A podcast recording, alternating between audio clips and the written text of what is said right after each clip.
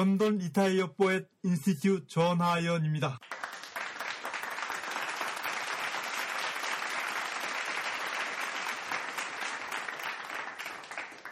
네, 새로운 밀레니엄이 된 지가 엊그제 같은데 네, 벌써 15년이 흘러서 2015년이 되었습니다. 네, 그동안 여러분께 찾아뵈었던 열린 강좌는 100회를 넘어섰고 영사 UK에서 여러분들과 만나는 시간도 23회째가 되었습니다. 영국 사랑 미디어에 실린 22개의 mp3 강좌는 서로 독립된 주제로 별도의 이야기 같지만은 모두 서로 밀접한 관련성을 갖고 연결된 하나의 이야기를 담고 있습니다. 그것이 뭐냐 그러면은 우리가 사는 오늘날 세계를 바로 인식하고 오늘날 세계에서 세계인을 위한 세계에서 살아남는 생존법을 익히자는 것 바로 그 주제 단이라는 것 하나입니다. 오늘 여러분께 강의를 드리는 것도 역시 22번째 강좌에서 연결된 거기서 이어진 그곳에서 못한 할 말들 그 다음에 방법론들 거기서 제시한 방법론들을 여러분에게 제시하는 시간입니다. 혹시 22번째 강좌를 만약에 못 들으셨다 그러면은 그것부터 먼저 들으시고 23회를 들어주시는 것이 훨씬 이해하시는데 도움이 될 것입니다. 네, 개방된 세계 속에서 동서양을 통합한 눈, 이 동서양을 개관하고 이 동서양 사람들의 마음을 살 수 있는 그런 눈과 안목을 갖는 사람이라면 이 대박을 맞는다는 말씀을 지난 시간에 드렸습니다. 이 동서양을 통합한 눈, 이 동서양의 의견 차이를 극복하고 시각 차이를 극복하고 그것들을 이 들여다볼 수 없는 도구가 무엇인가 오늘 여러분들과 함께 그것을 살펴보는 시간을 지금부터 갖도록 하겠습니다. 지난번에 말씀드린 것 같이 우리가 살고 있는 세계는 다중구조 사회라 그랬습니다. 이 다중구조 사회 속에서 바로 그 개념으로 정립한 한 가지 지식이나 어떠한 이 새로운 정보를 괄호 속에서 이 괄호라는 것은 바로 이 개념을 뜻합니다. 이 어, 그 상식이나 어떤 지식 체계에 묶어서 그것을 바라보려고 할 때 그때는 이미 이 그 지식은 사라져 버리고 새로운 것이 나타난다는 것도 여러분들에게 주지를 시켰습니다. 그것이 뭐냐 그러면은 이 지식들이 매일 새로 살아나고 이 하루마다 죽어가고 말이죠. 이 지식들이 이 급격스럽게 변화해 나가는 이 시대에 살고 있다는 것입니다. 바로 이 급격스럽게 변화해 나가는 시, 이 시대와 그리고 여러 사람들 전혀 다른 문화적 배경과 역사적 배경과 언어적 배경을 갖고 있는 사람들이 서로 얽히고 사는 멀티 소사이어티에서 이 바로 사람들을 이해하고 세계를 이해하고 내가 누구와 함께 딜하고 있는 것인가를 이해하고 이 대처 능력을 키우는 것이 바로 그 multi society에서 살아남는 생존법이라는 것도 여러분들에게 미리 말씀을 드렸습니다. 자, 이렇게 이 multi 구조, multi society는 단지 외국인뿐만 아니라 지금은 세대 차이라든가 또는 그 사람들의 지식 정도 차이라든가 이 소득 수준의 차이라든가 여러 가지 차에서 다르게 생성되는 의식과 다른 생각과 다른 문화 구조를 살고 있는 아주 복잡한 시대에 우리가 놓여 있다는 것입니다. 이 저절로 다중구조, 저절로 다중 society, multi 사회에서 우리가 살고 있는데요. 이런 사회 속에서 단순하게 소통하는 법만을 익히는 것이 아니라 그들을 설득하고 예, 그들에게 무언가 호소력 있는 것을 던져서 예, 그들의 마음을 살 수 있다라 그러면은 즉 여러 계층의 사람들의 마음을 살 수 있다 그러면은 바로 그것이 이 창작하는 사람들한테는 베스트셀러를 만드는 것이고 물건을 생산하는 사람들한테는 대박을 맞는 것이고 이 장사를 하는 사람들한테도 역시 사업적으로 성공하는 길이라는 것을 예, 명백한 사실입니다.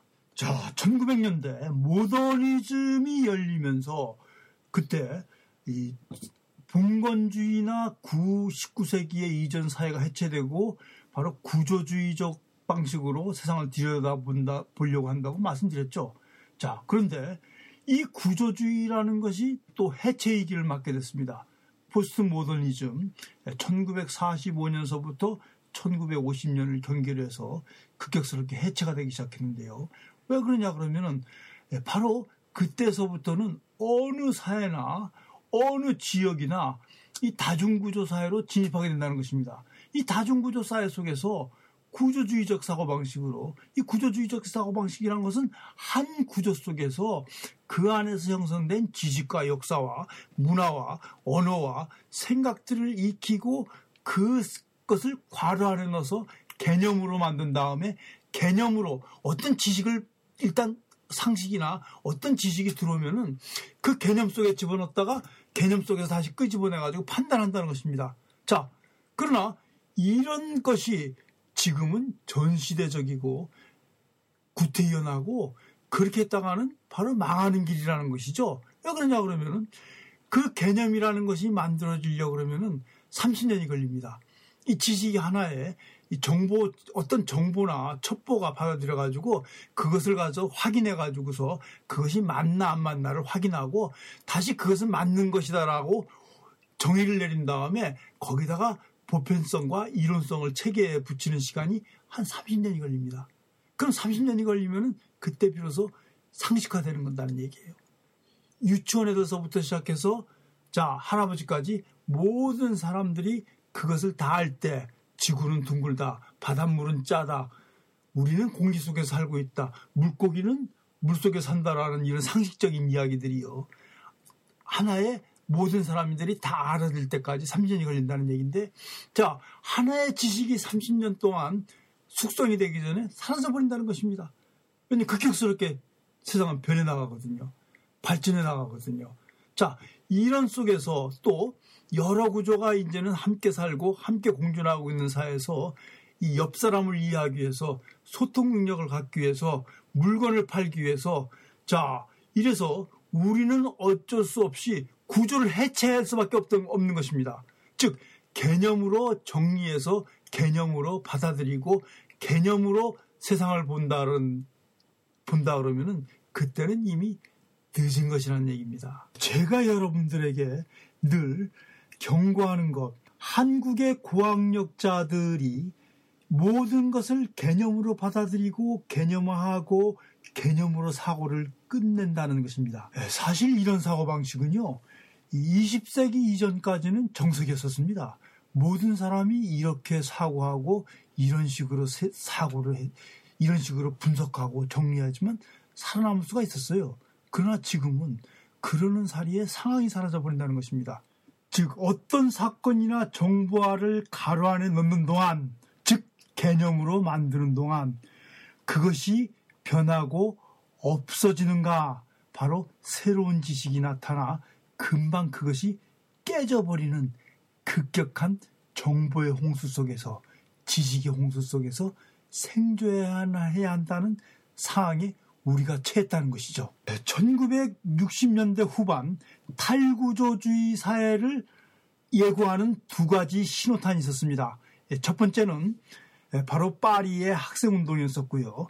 예, 두 번째는 이 아폴로의 달 착륙이었었는데요. 자, 여러분, 이 아폴로의 달 착륙하는 장면을 전 세계 사람들이 침을 삼키고 지켜보면서 그러면서 그때 그 사람이 갖고 있었던 사, 전 세계 사람들이 갖고 있었던 이 우주에 대한 환타지, 달에 대한 환타지, 우리나라 사람들은 옥토끼가 방아를 찢는 그런 개수나무가 있는 그런 환타지를 깨버렸던 것입니다. 먼지가 푸석푸석한 그 달에 착륙을 하고 자, 이 우주인들이 내려서는 순간 우리들은 우리들이 가지고 있던 전통적인 신화와 이 모든 이 기존의 구조는 깨져버린 것입니다. 이것이 바로 탈구조주의죠. 자, 이것이 새로운 지식, 새로운 세계가 열리게 되면서 어쩔 수 없이 우리는 우리 구조를 깨버릴 수밖에 없다는 것입니다. 자, 1968년에 파리 학생운동 같은 경우는요, 그동안 사회는 어떤 특정한 계층이 특정한 권력 세력이 움직이고 있었다라고 생각했었었는데 그것이 아니다. 새로운 지식인의 계급의 출현을 니 세계를 바꿀 수도 있고 세계를 움직일 수 있다는 것도 보여줬죠. 무슨 무슨 얘기입니까? 계층의 분화 아닙니까? 자, 계층의 분화, 음? 계층의 다양성, 계층의 사상성, 서로 다른 의견을 갖고 있는 사람들이 나타나게 되면서 기존 단일 구조로 이루어지고 하나의 힘 중심으로 움직였다라고 생각했던 그런 사회 구조가 깨져버렸다는 것이죠. 이렇게 사회의 변화를 내다본 석학들은요, 세계의 철학가들은 고민을 하죠. 그러면은, 자, 이 구조 속에서 개념을 만들어가지고 세상을 바라보면 세상이 간단하게 정리가 됐었습니다. 그런데 이제는 그럴 수가 없으니까 탈구조주의적인 사고방식에서 그러면 인간을 어떻게 보고 사건을 어떻게 정리하고 새로운 지식들을 어떻게 바라보면서 세상과 어떻게 소통할 것인가 이런 고민이 생겼죠. 그래서 바로 나온 것이 어, 메릴로 뽕띠의 현상학이라든가 자 락강의 신프로이드 학파적 방법론이라든가 이 들레지의 탈구조주의적인 사고방식이라든가 하바머스의 미디어의 소통으로 바라보는 방법, 뭐 지적도 이것을 따랐지만은요. 자, 20세기 후반의 석학들이 어떻게 그럼 이 세계를 바라보고 해석해야 될 것인가를 고민하기 시작했었습니다. 자, 이렇게 고민하고 있는 사이에 한국의 철학자들은 무엇을 했었습니까? 이 1960년대, 70년대 우리는 그저 먹고 사는데 바빠가지고 어떻게 하면 돈을 많이 벌 수 있는가? 어떻게 하면 부자가 될 수 있는가? 어떻게 하면은 근로 시간에서 우리의 권익을 보호할 수 있는가라는 근본적인 생계 문제에 사실 우려받고 있었습니다. 이런 상황에서 몇몇의 철학자 흉내를 내는 사람이 나오긴 나왔죠. 안호상이라든가 뭐 안철상 같은 사람이 나와가지고서 정말 껌 씹는 소리만 합니다. 그 다음에 뭐 함석헌 씨라든가 뭐 씨알의 소리, 김지아도 뭐 생명 철학인가 예, 그런 말들을 주장하긴 하는데요. 이 내부적 공감도 얻지 못한 채 그대로 사라져버리고 말았습니다. 그 후에는 사실상 한국에서는 전혀 이 철학가 같은 사람들이 나오질 않거든요. 철학을 대중화시킨 김용욱이라든가 예, 그 다음에 강신주 같은 사람들이 있기는 하는데요. 사실 이 사람들을 예, 철학가라고 보기는 곤란하죠. 왜냐 그러면 자기의 철학과 사상이 전혀 없어요. 그냥 여기저기서 들은 이야기들을 짜집게 해가지고서 그대로 풀어놨을 뿐입니다. 네, 이렇게 내부적으로 철학이 없는 국민들은요. 할 수 없이 멜로 뽕띠 책을 번역해서 공부를 해야 되고 이 들레즈를 공부하고 락강을 공부할 수밖에 없는 거예요. 그냥 그 사람들의 생각, 그 사람들의 사고로 결국은 지배를 받는 것이죠. 예, 그러나 여러분 너무 아쉽게 생각하지 마세요. 뭐 미국도 그렇고 영국도 그렇고 예, 대부분의 나라가 예, 이들의 의견, 이들의 사상에 지배를 받고 있으니까 그것에 대해서는 너무 예, 너무 뭐 부끄럽게 생각할 필요는 없다는 것이죠. 네, 오히려 탈구조주의 시대에 살면서 이 락광과 메릴로 뽕띠와 그 하바머스와 이 지젝과 이 들레즈를 모른다는 것에 그들이 무슨 얘기를 하는지도 모른다는 것에 여러분들은 부끄럽게 생각해야 할 것 같습니다.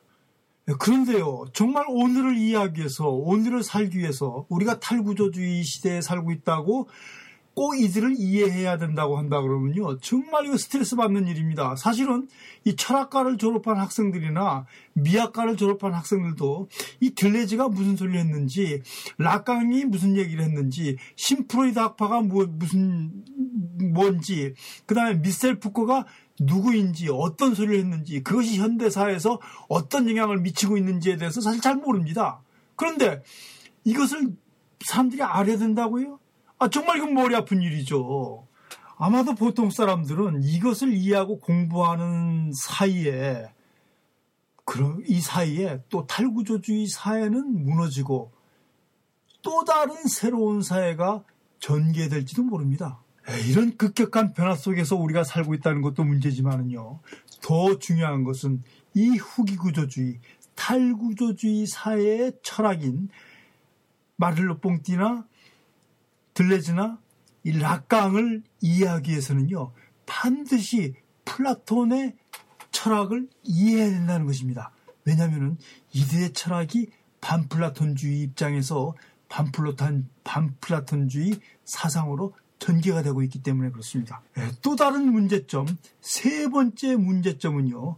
이 철학들이 보통 사람들은 이 철학을 완전하게 이해해도 이 철학으로 세상을 내다보고 탈구조주의 사회를 전혀 볼 수가 없다는 것입니다. 왜냐고요? 바로 이 철학들은 분석을 위한 통찰을 위한 엘리트 철학입니다. 자, 이제까지의 철학이 관념 철학이고 귀신 신나라 까먹는 소리일 수밖에 없었던 것이요. 바로 이것입니다. 관념 철학이라는 것입니다. 메릴로 뽕티가 주장한 현상학에서 주장한 이 직관이라는 것은요.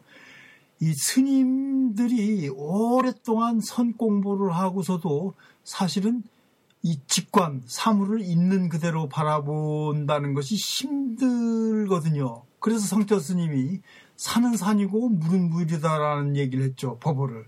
그 말을 쓸때 정말 산은 산이고 물은 물이다라고 보는 사람들이 사실은 별로 없어요. 왜냐하면 자기의 욕망, 자기의 목적, 자기의 생각대로 사물을 보거든요. 이제까지 철학은 큰 두 가지의 문제점을 갖는데요. 19세기 이전까지의 철학은 신중심으로 이데아론으로 인간이 신의 창조물, 신의 종속된 부속품으로서 논리를 전개시키고 논리를 합리화시키는 철학이 바로 19세기 이전 철학입니다. 20세기 철학은 이것에 반대해서 예, 이것을 해체하면서 어떻게 다시 인간을 해석하고 세계를 바라보아야 될 것인가를 고민한 이 접근론과 방법론이 바로 20세기의 철학입니다. 예, 그러나 문제는 인간의 본질을 예, 이들 후기 구조주의 철학자들도 결국 외면하고 극복을 하지 못했다는 것입니다. 왜 그러냐 그러면은 이 플라톤 철학에 의존한 그런 진빛이 너무 많았거든요. 그것을 극복하고자 급급했던 것입니다. 결국 플라톤주의자 입장에서 보면요. 모든 것들이 변명해지나잖아요. 네, 그러나 이 락강과 들레즈가 중요한 두 가지 단서를 제공합니다. 그것이 바로 욕망입니다. 인간을 욕망으로 해석하는 거. 그 다음에 이 몸, 자 정신이 아닌 우리의 몸을 중심으로서 이 철학을 전개하고 해석하는 방법을 바로 메릴로 뽕띠하고 또 들레즈가 제시합니다. 몸과 욕망. 이 몸과 욕망이라는 것이 바로 새로운 철학, 새로운 세계를 여는 시대가 된 것입니다. 인간의 욕망과 몸을 중심으로 해서 세계를 해석하고 인간을 들여다보고 세상을 본다면요. 오류가 없습니다. 왜냐하면 그거는 부인할 수 없는 누구도 부정할 수 없는 누구나 볼 수 있는 어떤 복잡한 이론이나 복잡한 철학적 체계나 어떤 논증 없이 그대로 직관이 가능하거든요. 메릴로 뽕티가 꿈꾸던 바로 그 직관이 가능한 것입니다. 자, 남자나 여자나 어른이나 애들이나 이 세계의 어느 지역에 사는 사람이나 모든 사람들이 가지고 있는 보편적인 것이 바로 몸, 살덩어리, 이 고깃덩어리인 몸과 그 다음에 그 안에 감춰져 있는 근본적인 욕망입니다. 이것을 바로 읽고 들여다본다 그러면은 세계 어떤 사람이나 그 다음에 그 몸과 욕망이 주체가 돼서 행하는 인간적인 행위들이요. 그것이 문화를 만들고, 그것이 세계를 만들고, 그것이 질서를 만들고, 그것이 모든 것을 움직이거든요. 그것들을 바라 제대로 바라볼 수 있다 그러면 보통 사람들은 세계를 읽을 수 있는 눈이 열리는 것입니다. 이 눈이 바로 보편적인 세계의 눈, 세상에 누구나 읽을 수 있는 세계로 나가는 눈이고 보통 사람들도 손쉽게 활용할 수 있는 눈입니다. 바로 동서양을 통합한 새로운 눈이 바로 이 눈입니다. 인간은 욕망 앞에선 평등하고 욕망 앞에선 동일하고요. 이 욕망을 관리하고 억제하고 혹은 반대로 이 욕망을 발현하고 표현하고 드러내는 것이 바로 인류 문화 구조를 만들기 때문입니다. 예를 들어서 적당히 욕망을 타협해서 함께 드러내는 것이 미풍양속으로 나타난 것이고요. 억제하고 관리하는 것이 이 욕망을 억제하고 관리하는 것이 도덕과 법률 구조로 나타나, 나타나 고요. 이것을 합리적으로 설득하기 위해서 동원한 것이 종교와 예술, 문화 구조인 것입니다. 다중 사회, 탈구조주의 사회에서 왜 이 눈을 가져야 되는가? 이 동서양을 통합한 새로운 눈, 욕망을 해석하고 욕망을 들여다보고 우리의 살덩어리, 우리의 몸덩어리를 바로 이해하는 눈이 왜 필요한가에 대해서 여러분 다시 2부에서 구체적으로 말씀을 드리기로 하겠습니다. 반갑습니다. 1부 강좌는 이것으로 마치겠습니다. 리타이어 포엣 인스티튜 전하연 열린 강좌 이것으로 마치겠습니다. 감사합니다.